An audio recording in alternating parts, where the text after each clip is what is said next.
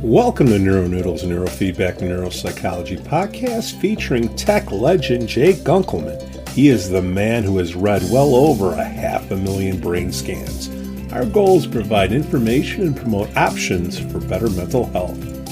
The NeuroNoodle podcast is supported by listeners and businesses just like you. MindMedia.com. Get the latest EEG and neurofeedback technology from MindMedia.com. Their semi dry sensor cap is a wonder to see, and their EEG amplifiers have been trusted in the field for decades. Their neurofeedback and QEEG courses will get you up to speed in no time. Visit mindmedia.com now. Now, there's going to be some parents that don't feel confident, and they're going to have to pony up for in-house sessions, and that's you know it's expensive and time-consuming and all of that. But it works.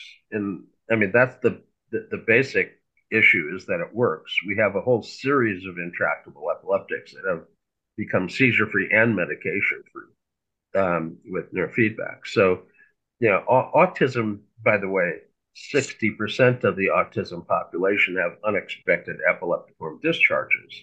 Right. A quarter of the ADD people uh, have it. Um, uh, anxiety, 12% well, that's not very much. Well, 3% is the background population. So 12% is a 400% increase. Right.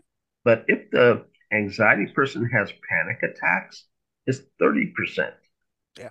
So uh, the, the number of people in psychology that actually have underlying epileptiform activity in their EEG when you look uh, is surprising uh, to those who don't look. To those who look, we've known this for a long time. Right. So um, none yeah, of this, none of this should should, uh, should surprise any of us. You know, the inherent stability of the platform itself, when challenged, will give rise to all kinds of symptoms.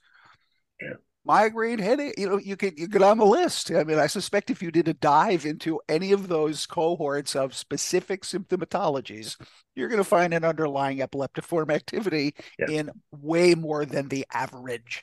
Yeah. It, it and, just and, speaks to platform stability. And in migraine uh, is correct. If you see paroxysms in migraine they respond very well to an anticonvulsant topamax is usually the one right. but it's but others as well. And yeah. and uh, if they don't have paroxysms, uh, they'll be using some other uh, um, migraine medication, vascular medication usually. Yeah. But um, you know, neurofeedback works really well in migraine. Um, migraine ischemia, uh, post-traumatic ischemia, same thing, different etiology, same fix. It's ED, it's it's ischemia.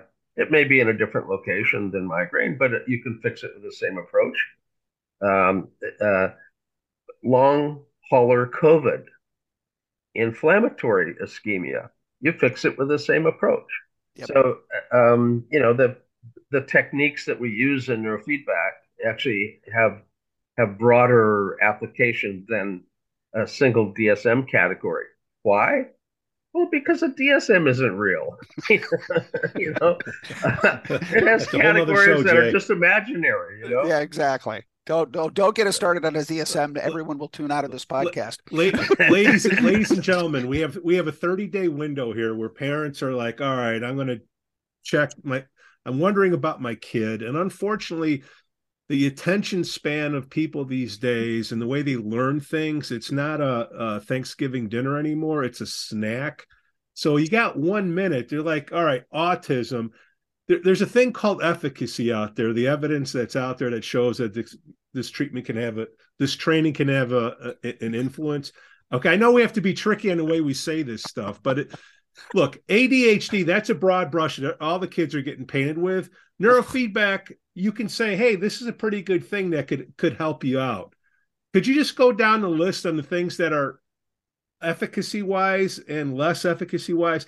Autism is at the bottom. That's going to take a long time and there's now not a ton of efficacy on there. Is that a right statement or how would you word that? Because the reason i ask you john is you had a daughter with it and you used it. What would you tell somebody that asked you? It's not asking dr mari or jay i'm just asking you. Right. you had a daughter with it. I would raise uh, the efficacy on spectrum disorder to way up high actually. You know, I, I view neurofeedback as a global brain training performance enhancer. You know, so it's going to affect every domain that you could possibly imagine. You know, you start with uh, basic self-regulation, limbic skill sets, and you move into salience network, you know, connectivity values where all of a sudden their sensory perceptions are being increased and enhanced. And now you've got a frontal cortex that's got something, you know, usable. Uh, so it's not surprising that behaviors are affected across the board by neurofeedback. I don't care what they are, you know, and and you can see from what Jay is is uh, is implying implying here that when you start to train the stability of the human brain, the downstream effects on these diagnostic labels, which are meaningless, become impacted. ADD, migraine headache, I don't care what it is. You know, uh, uh, we'll find we i have every confidence that we're going to unlock the key to schizophrenia for instance. Probably i think probably everybody would think that perhaps is the most challenging application of uh, brain training. Uh, but it's clearly not voices you know they're, they're not magical voices. They're it's some some circuit misfiring that's happening that's representing to you as a voice outside yourself. It, of course it isn't that you know you can't convince somebody of that who's in a schizophrenic um, um, attack. Um, but there is a brain circuit regulation component to it that we will figure out. Um, so in terms of efficacy i would put add right up at the top. That that's that's in a, in a sense low hanging fruit. But again what's anxiety? Of course. What's the genesis of your anxiety you know what are all the components that come into it? You know it, it, could your could your diet have something to do with it? Sure. You know so you, you have to address getting back to the integration model you have to address all the other things. Yeah. You know if you have a horrible job where your boss is calling you in the carpet every morning for a dressing down for the for the terrible job you did yesterday find a new job you know that guy is not worth working for. If that's if the net result for you as a human is you approach 9 a.m walking into the office with a heart heart rate of 140 and blood pressure you know 180 over 110 that's that's not a way to live. So it's it's it's, it's not one thing that caused the problem and it's not going to be one thing that's going to fix the problem. Exactly right. Exactly right.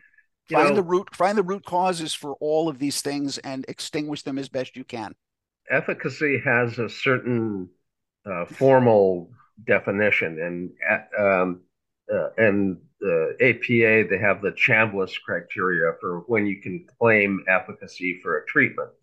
Um, years ago, back when I was president of, of ISNR and uh, Don Moss was president of APB, we agreed that the field needed us a single voice on how we decided whether something could be claimed as efficacious or not. And we didn't want one position paper from one society conflicting with a position paper from the other society. So we we formed a, a conjoint committee to come up with the standards.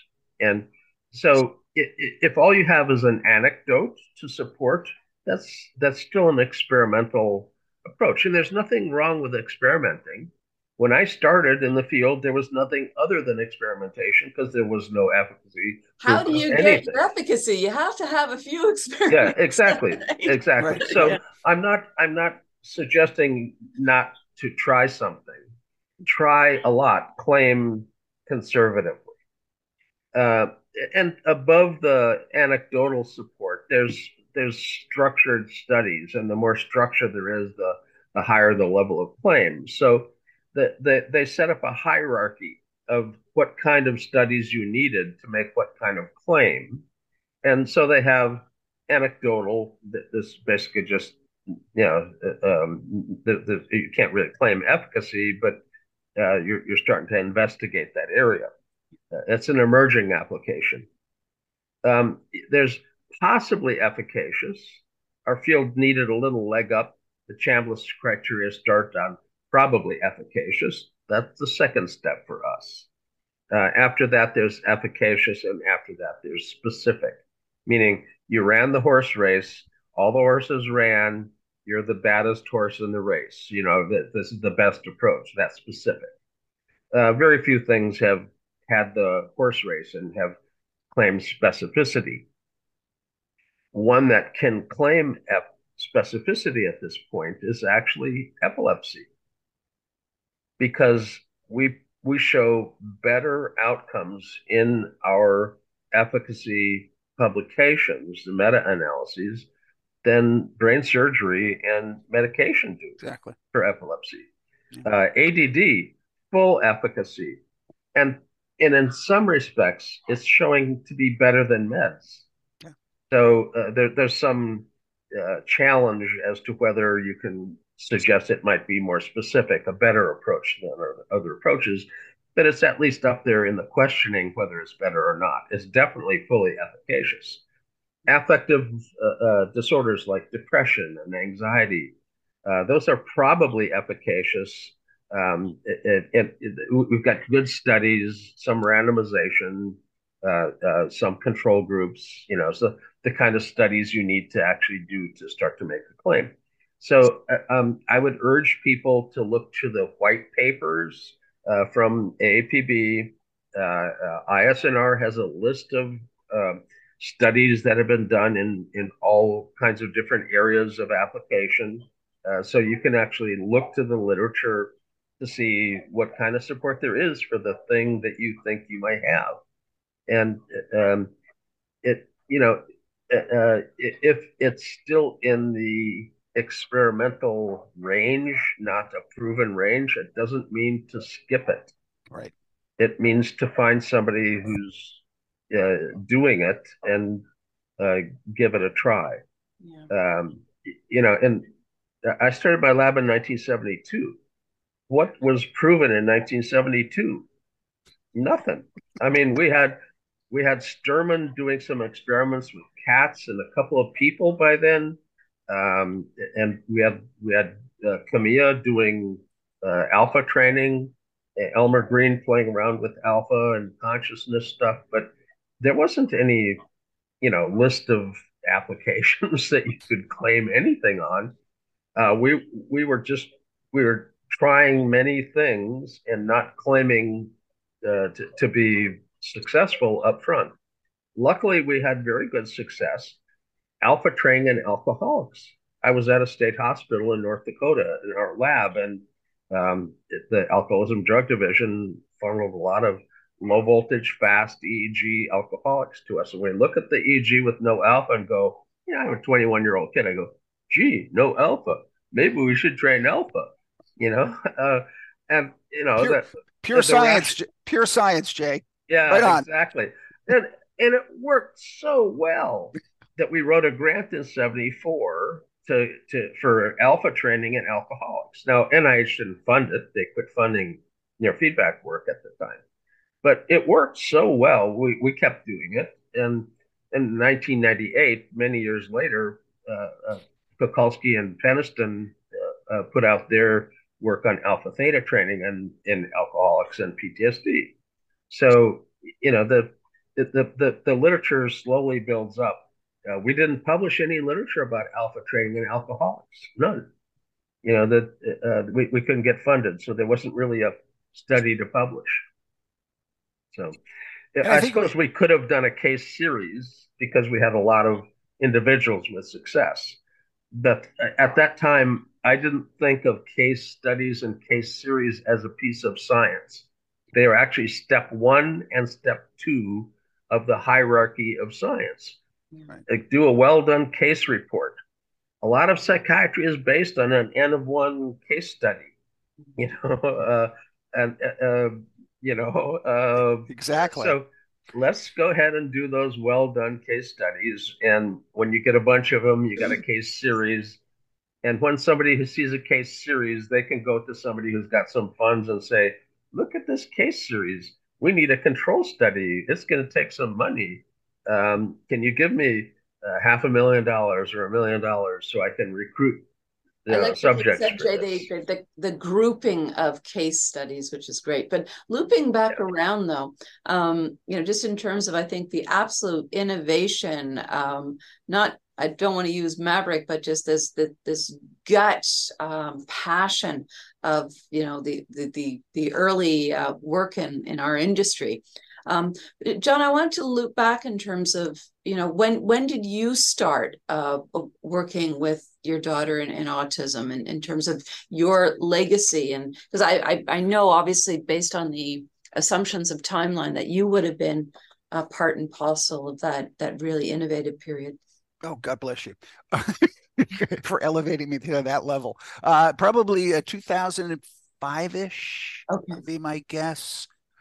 I really got serious about it after that. You know, I was working with her, and then of course I'd you know I'd hook up my wife and I'd hook up my sister, and because I had the equipment, and, and, my sister has bipolar disorder, so I said, well, let me let me see what the what the Optimers might say about this. So we did some work, and she improved somewhat. You know, she lives in a in a different state, so I wasn't able to be as rigorous about it. I just a brief moment I wanted to to shout out to. By the way, I don't know who you are out there on this planet. The people who allowed us in 1972 to put sensors on their heads to do something that no one anything about and might work, might not. God bless you. All of those people, Jay, that you would, those folks, you know, we could take a lot of credit for what all of, you know, not, not me personally, but all of those early pioneers, what they did, that required human beings saying, yeah, sure, go ahead. Wow. Impressive. You know, the state, the state hospital had no IRB. that back in 1972 there was oh. nobody out there watching out for the patients. Okay. Um, and and the the state hospital set up our lab. We had access to any patients in the state hospital. Oh and we had nobody telling us what we could do because they didn't know what we were doing. Oh my god. You know uh, uh, so uh, um I think you're going to have to edit this. yeah, I just. I, I, oh no, this is the, this the, truth. I mean, there there was no, no IRB, and right. as a 21 year old kid, I, I saw a woman who was highly anxious, and I'm thinking, you know, geez, uh, um, uh, we we should be able to do EMG relaxation training on somebody who's highly anxious. So we got her to come down to the lab, and we hooked her up and she had a freaking panic attack from Rioxin. You don't let your guard down yeah. unless you actually get the brain relaxed first before you let your guard down. Yeah. And we realized this has to be an alpha training, not an EMG training. And, uh, um, you know, she, her father died at the state hospital he choked to death in the in the in the dining hall. She she wouldn't go to the dining hall because she was so anxious about it. Sure. Uh, so they served her in her room. It's not cheap to have somebody in a state hospital, but when you're providing room service for her meals, this is an even bigger expense. I mean, she was, you know, a, an expensive patient. Uh, alpha training for her worked. It just clicked uh, her anxiety was treated fully and she relaxed. Now, nobody believed she could be any better. They had tried to send her out to halfway houses and she came right back. um, uh, for a few years, they tried to get her placed. Um, when they saw her walk into the dining room for uh, for a meal, the dining room came to a, a, a stop, like yeah, you know, here she's she's in the, the dining room, you know, so they right. knew things had changed. Right. And uh, they, they finally placed her outside the state hospital in a halfway house oh, uh, circumstance, and she never came back. Oh, that's great. And uh, uh, that that was case number one. Yeah. We, we have a whole series. Our initial six months were just see if you can provide some benefit. Yeah. If you provide benefit, we'll keep you. If you don't, well, you tried, you know. Yeah. So yeah. Uh, we were funded for three years before we left uh, for to California to try to start manufacturing some of the equipment we were using and uh, try to bring it out to a larger audience. Because yeah. you don't have much of an audience in Jamestown, North Dakota at the state hospital. You know, it's a very, very, very small, remote location with with no press. So, right. Pete, Pete, I think what Jay's alluding to, I think, kind of addresses perhaps some, some of the kind of, some of the thoughts you had around eff- efficacy. You know, it's if it elevates somebody at all, it's it's efficacious. If it change, it, you know, we're not looking for cures here. Not, I don't think any of us think. Maybe speak for myself. I'm not curing anxiety. I'm Cure not curing. misnomer. This, yeah, exactly. You it's go to like, the gym to work out to get in better shape. So right, exactly. And, and, that being it's directly relational to how many times you go to the gym and and the and the rigor of your program. It's, it's pretty much that simple. If you just show up on Saturday, I can guarantee, as a personal trainer for your body, you're not going to have the greatest results. No, it's not a shock. But if you, uh, so again, trying to wrap it around the integrative model, uh, or insert it into the integrative model, all of these things need to be addressed. So when clients say to me, "Well, how efficacious? How how what's the success rate for my fill in the blank?" Yeah. That constant.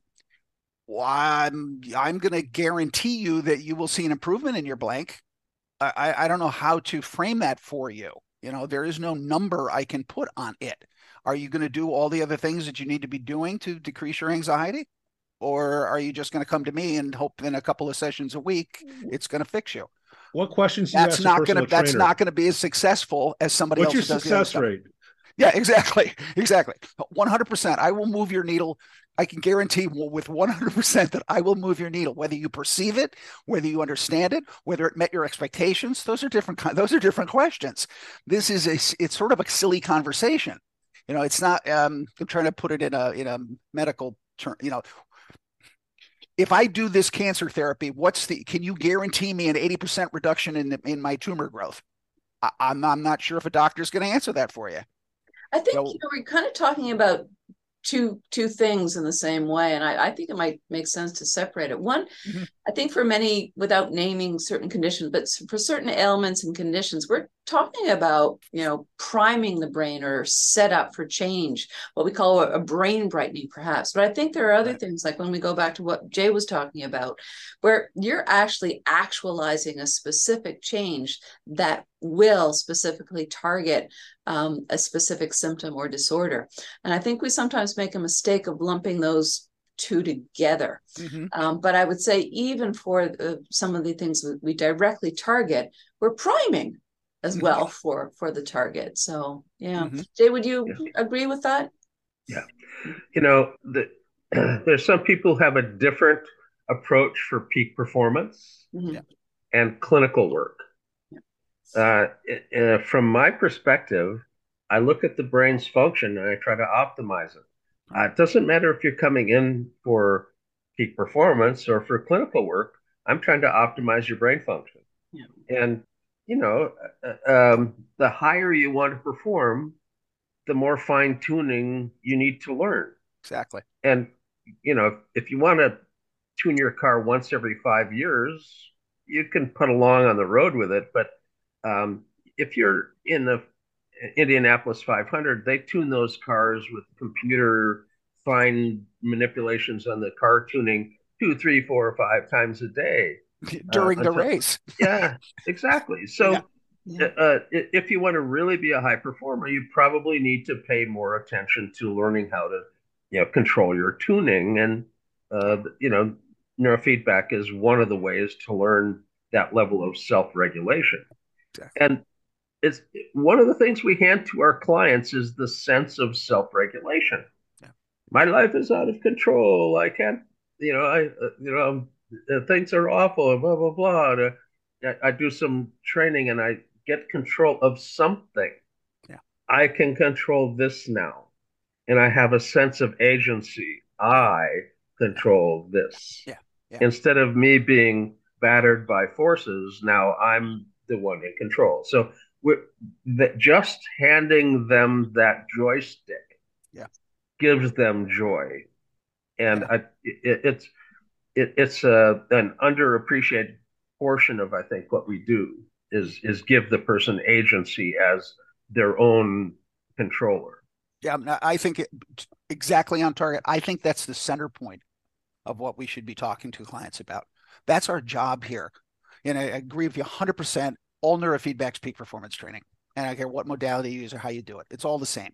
Uh, I'm not a professional basketball player, so I don't need the refinement of focus and of control that I might need when 30,000 people are screaming at me while I'm trying to uh, put in a, th- a free throw. That's a higher level of performance that I don't need in my life. Somewhere in there is the sweet spot for all of us as individuals. How much do you need? How far do you want to go? What's the end point? There is no end. You could do, you could do neurofeedback for endlessly, as you say, the constant tune-ups multi times per day. Of course you could. Does it serve you? Find the spot where it's everything is in alignment with who you want to be right now in this moment. And that self-empowerment uh, metaphor around what it is that we do, I think, is central. Mm-hmm. This is a self-empowering technique. Mm-hmm. It it reveals to people that their panic attacks are internally driven by some force that we can help modulate so that they're less, they're less intense, they're less frequent, whatever they are. And as you say, Jay, all of a sudden they're like, oh, yeah, oh, I actually have some control over this. How cool. I don't think I'm going to be invited back again. Here I go again. Oh, what, what do I need to apologize now Let's go, for? Dr. Mari. These doctors, this is what you get with doctors. We keep I balance. We no, keep you, balance. Have to, you have to balance. But I think one of the things we also have to mention is uh, uh overtraining. So, for example, I, I, I, can speak specifically to peak performance. You can also speak to um, children where uh, you're not talking about remedial um, work. It's a parent that really wants a child to accelerate. Um, so, for example, I, I, to this group, I think it's really obvious, but you can take somebody um, from improving focus all the way to causing anxiety, uh, depending on what you're you're training for said sure. focus. So I think we, we we have to balance with that little bit of a cautionary tale. Yeah. Yeah. If you train beyond a proper balance point, right. um, if you're training the wrong uh, portion of a system, yeah. uh, you you can end up putting a system out of balance just as easily as you can put it in balance. Yeah. You need to realize what you're doing, and and the more experienced you are, the more uh, more successful you're going to be because you've already stepped on all the bad spots. Mm-hmm. You know, I, I grew up in cowboy country. You know, when you step in a cow pie, you tell people, "Oh, don't step there." You know, so um, uh, and and our our field to a certain extent hides our failures. Uh, Julian Isaacs uh, uh coined the term the file drawer problem uh, if you have a bad case, you take that case file, you pull the file drawer way out, you put it in the back, oh. and you oh. never pull it out that far anymore. So you just, and we used to share in meetings train wreck that we would have a train wreck panel, you know. Oh, I did this to this kid who had this and that, and and they uh, it was a terrible outcome. And people will say, "Oh, did you try this? Oh, did you try that? Oh, you didn't see this. Oh, I would have done that. So we can learn from sure. other people's mistakes. We have to bring that back. And that's not just sure. our profession. We have a major, whether it's, you know, in, you know, what makes it into journals, only positive results. How many times do we repeat the same study? You know, um, and I have to be really cautious here as well. You know, hurt, harm, right? Um, so I, I, it's critical that we have these discussions, but we also need a safe environment to have them, right? Yes. Uh, emotionally safe that we don't say, "Oh, what an idiot! You never should have done that." I mean, in some cases, yes, uh, but in others, it's like, "Thank you for the courage of coming forward. Uh, thank you for warning all of us." You know, you put a, not a cowboy, but like a cliff. You, you put a sign on the edge of the cliff. Don't jump, right? So yeah, thank you, Jay, for bringing that up again. I mean, well, uh, you know that you're probably right. That may be why they didn't do it anymore.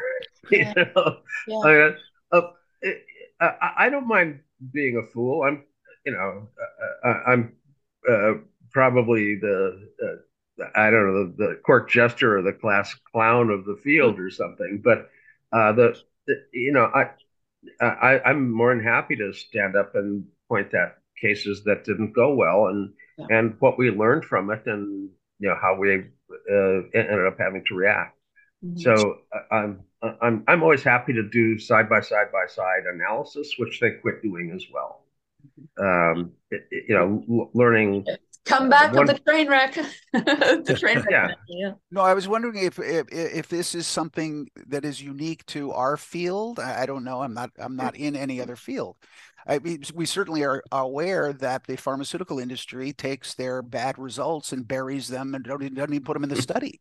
Yeah. You know, so their their findings, even though you could replicate them, I suppose, once you leave out the bad data, well, what are you dealing with here? You know, are we going to look back on Ozempic 10 years from now and go, why didn't anybody see that? um, 10 know, years? How, 10 years? Three months. Okay three months. I'm, I'm, with you i'm with you. I was trying to be gracious but yes. But i mean all of these medications that are out there how rigorous is their you know stuff? And here are we holding ourselves up to a to a a, a, um, a, a level of scrutiny that is too difficult to manage. Are do other professional organizations I, I, find i find neurofeedback people generally speaking being a little bit self-abusive. And, and we we kind of like oh uh, we don't have the you know we don't have the control groups. We don't have big enough ends and all that. Who, you know i don't care. You know personally i don't uh, I'm not looking for the academic community to validate my worth. Well, as catch though, John, because if we want um, our discipline to have more and more acceptance, we have to play by the rules. Okay, but I also know that a science does not advance um, if you don't do experimental, but you can do experimental within the rules. And Jay, you can, you know, uh, you've been here all the way through. Like the, the huge achilles heel of our profession is that oh well we don't have to do and we don't have to do that. Um, i'm here to very strongly say yes we do. Um, and, and we need some we need some leadership in that. There's the, you know jay, the, jay the, you know more than anybody that drug companies have more money they're more organized we we have to be organized this yeah. is a simple business case yeah. of marketing and expectations mm-hmm. and it's not regulated i really think that neurofeedback and eeg what we we do once it becomes regulated I mm-hmm. know it's going to weed some people out, but it's going to really have the cream rise to the top. So you can make claims on, yeah. on things. You have all these databases, you have all this competition people are trying to make a buck. I respect it. But what that does is it creates fear, uncertainty, and doubt. And me, I'm asking from a parent's perspective, what can this do for my kid? Okay. Yeah. What can you say? What can't you say? Well, it'll do this and that. No, what can it do? And and we hem and haw when parents hear that to say, all right, I'll just take a pill. It'd be nice if an X and Y axis that would show that, look, you can do yoga on this side, take a pill on the other side. Okay. Mm-hmm. And then time, how long it's going to last a pill lasts not as long as yoga and neurofeedback. If you could say, look, that's your choice, I think if we market it that way, people people will get it till we get regulation. Yeah. Pete, could you do yeah. me a favor? Yeah. Potentially put a link up to uh, the the paper I wrote in terms of the need. Um, I, I can send that to you. you I'll put it right here. He'll get it. No, I'm serious. There, Send no it to me, and I'll put a, I'll put a the link right here. Yeah, it's just it talks about how we have to or, organize ourselves and classify yep. ourselves, not be divisive in terms of my way is better, but classify who we are, what we do. So the general public has an idea. I mean, Pete, yeah, Uh, uh, Jake, we're never going to have the gazillions that the pharmaceutical industry has, and and the the absolute red herring of following the pharmaceutical model. But we can't have that argument if we don't show our data. It only yeah. works if we show our data. Anyways, it's all in the paper, so please. Jay, Jay what's the key word? So uh, research. Um, no, you know, co-opetition.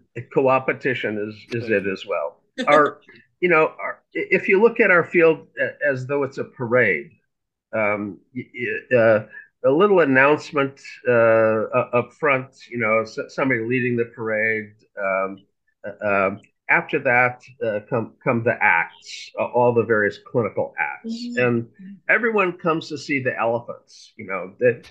But after the parade is kind of moving by, the end of the parade is the people sweeping up the elephant shit yeah.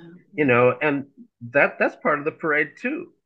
The researchers are the ones coming up after the clinicians, who are the big elephants in the room, make findings.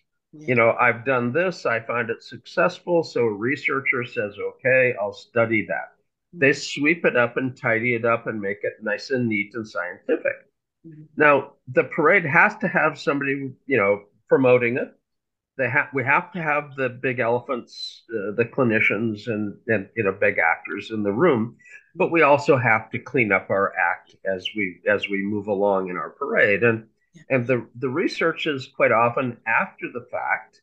I mean, you have to have the clinical insight to do some research.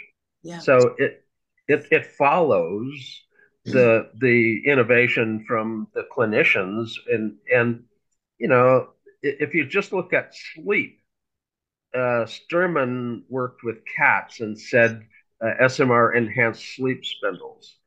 If you use that as efficacy to, to support your SMR training, if you get called on the carpet before your licensing board for doing SMR training for insomnia for some reason, you, you you've got no efficacy literature. You were doing an experiment with your client. Uh, well, a little bit later, Lubar concluded, oh, those hyperactive kids reported they slept better. That's not efficacy literature yet.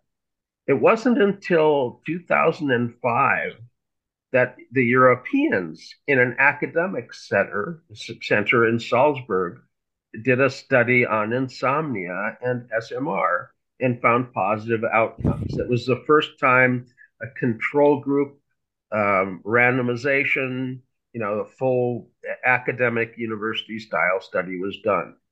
10 sessions of SMR was effective for, for university level insomnia complaints in students.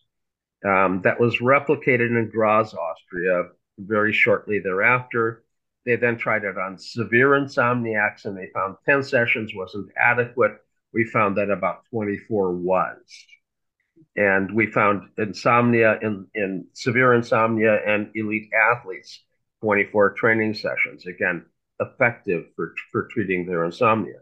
So now there's efficacy literature and studies that are out there, published and peer reviewed and uh, published in good journals. I mean, the it was published in Sleep.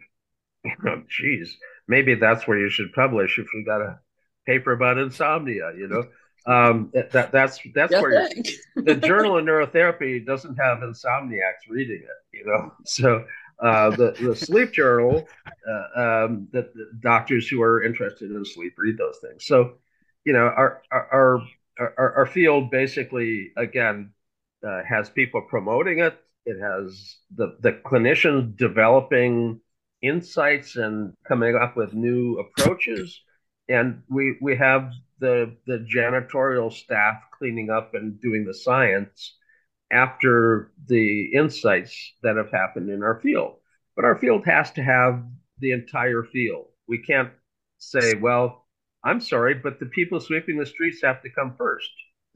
Oh, we, well, we don't have the poop yet. that's that's kind of a funny looking parade. They they clean the streets, then they poop, and then the guy comes by and promotes. I mean, uh, you know, but our, our our field has a standard. Poor shoes of the promoter. That's great. the research has to be done, but it comes after the clinical insights.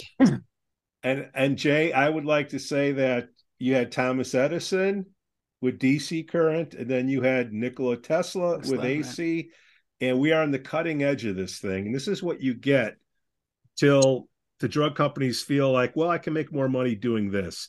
So And if there's well, an end game to mental health, the drug companies don't like it. I wanted to to to uh, uh, really like what you just said about the parade. I think that's great. The problem that we find, though, in here we are back to the same conversation. We're trying to promote this wonderful intervention, yet we're struggling with how do we scientifically justify it organize. So we just got to wait. Do we have to wait to the for the street cleaners to show up? Who's going to pay those street cleaners?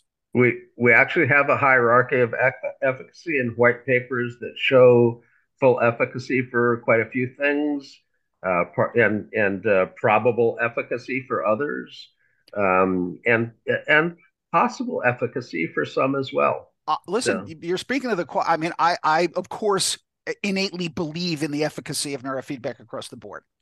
How do you tell United Health that conversation? How do you tell the poor schmo who's looking for an insurance reimbursement and his insurance company says, no, your neurofeedback is experimental. There it's not enough science to validate why we should pay you to go do this with this guy. How much science do you need? How much? Yeah, how much science do we actually need? I, I think we're at a, at a, a, spiraling hole. We will never have enough science, in my opinion. Okay, John. Good, good, good, good news from Canada. Okay, out where, of course, uh, it's not from the United States. no, but but but hey, Europe, Europe is doing some good stuff. Canada is doing some. So you've got the politics to deal with, but the methods are here. If you can deal with the politics, um, you know, if you get neurofeedback by somebody with a very strong um, a complementary uh, degree. So, a registered psychologist, MD, mm-hmm. psychiatrist, the insurance will pay under the umbrella term, but you're not being reimbursed for neurotherapy. You're being reimbursed for psychological services, but your psychological service is neurotherapy. Okay. Corey Hammond did a whole presentation about three weeks ago saying 90901 is the CPT code. If you're not using 90901, you're not doing neurofeedback. Okay. I, I, I don't bill insurance, so I don't have a dog in that fight. So I am always puzzled by psychologists using the psychotherapy code for neurofeedback. Is it psychotherapy? Is it neurofeedback? What is it? Maybe it's both. I'm okay. I don't care how it's coded. I it, understand. I it doesn't matter to me. We don't we don't have the codes up here. We have yeah. so uh, okay. But anyways, uh, so, I, I, think the good news is it's coming. Um, and and you're. I guess your your your folks are you're getting caught up in numbers instead of oh, data. we are so far behind. We are so far well we're yeah. far behind in so many things. Um, we got to bring in, this guy back. in, in europe uh, you you could be paid uh, by insurance um, uh, as a psychologist uh, or a counselor doing neurofeedback in the netherlands. So uh, france not so much yet. Uh, their their public insurance hasn't accepted it yet. Uh, sort sort of like a U.S. insurance company. Um, uh, uh, in England, you can uh, get covered under insurance again with licensure. Mm-hmm. Um, uh, you you get paid for doing your licensed work uh, w- with your clients. Um, so the, it, it, it's it's changing around the world, um, and and I have to say, iSync Brain, the, the South Korean group, instead of going with their device kind of at the the grassroots of neurofeedback, uh, they they shot high for academics working in dementia and uh, uh, academics working in uh, uh, stroke and academics working in uh, it, they're they're they're shooting directly into major research projects and mm-hmm. as they've promoted their company they've promoted with publications not not with you know glossy promotional literature but with mm-hmm. publications going into frontiers of neuroscience well you know, shout the, out to uh, dave burkus who's behind that uh, long yeah. time money guy smart guy yeah yeah, yeah. and a, and a well oriented company too. Uh, the, uh, the the CEO and and the founders uh, of the company have, um, I, I, think, a, a, a, proper orientation. That they're not. Uh, um, they've got a business head on their shoulders and they've got good business advice, uh, but they're they're in this uh, from the heart, not not from the pocketbook. As it yeah. should be, heart and brain. Do what you love. Do it well. Do it with care, and the money will follow. Oh, John, we're bringing you back. But right now, somebody's I... somebody's in uh, Los Angeles, right? Los Angeles, Los Angeles area, and then Doctor uh, Mari, you're a little bit north, aren't you? I'm up north, Vancouver, Canada. like way north. Oh, Vancouver. That's south for Canada. that's, right. that's where people in that's where people in in uh, Northwest Territories go for vacation. There you go. There Winter so, vacation. So, so John, Get your, your, your, web, your, website for the uh, the listeners out there, the uh, balanced yeah. brain, the, yeah, the, the balance, balanced brain. The balanced with a D brain.com. Um, okay. Yeah, I'd We're love to hear from anybody. Oh, uh, just, bring... If I had one parting comment to say, yeah, it, I, I think for for clinicians out there, be mindful of the holistic posh, uh, uh, the holistic perspective of your clients, patients, whatever you call them. They are more than just their brain. They're more than just their gut. They're they're an entire entity with spiritual values and and perceptions and and needs and wants. It's a, an entire package that you're dealing with here. Don't subset it into I just do this.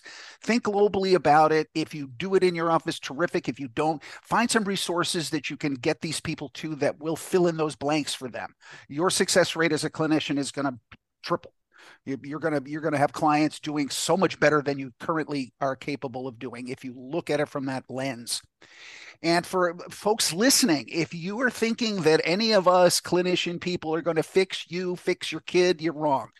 You are going to fix yourself and you're going to apply what i just framed all of those things if you're not able or willing to do that, I can tell you bluntly, your success with us is going to be diminished.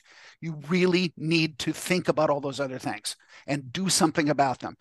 Eat the right food, get the right sleep, develop social relationships with your friends and family, get out in nature, just take a walk. It's not that complicated. Um, you know, get up out of your chair, turn off your stupid phone, um, disconnect from all of that that that uh, that noise that inundates us all the time. Be still with yourself. And you want to be, be in shape, you got to work out. That's exactly right. Exactly right. right. And it's it's not hard work. It's human work. It's not like it's not it's not oppressive. You know, none of this is oppressive. If, if the unexamined life isn't worth living, and I mean, people have said all of the stuff for thousands of years. You think they're just saying it because they like to hear themselves talk? They're saying it because it's true. Dr. Mari Swingle, author of iMinds, thank you for joining this show. We'll have a link to your book. Wait, right here. okay. and, and, then Jay Gunkelman, the man who has read over a half a million, and that's conservative brain scans. Thank you all for joining us on the show. We got to do this again. This is a good group. Okay.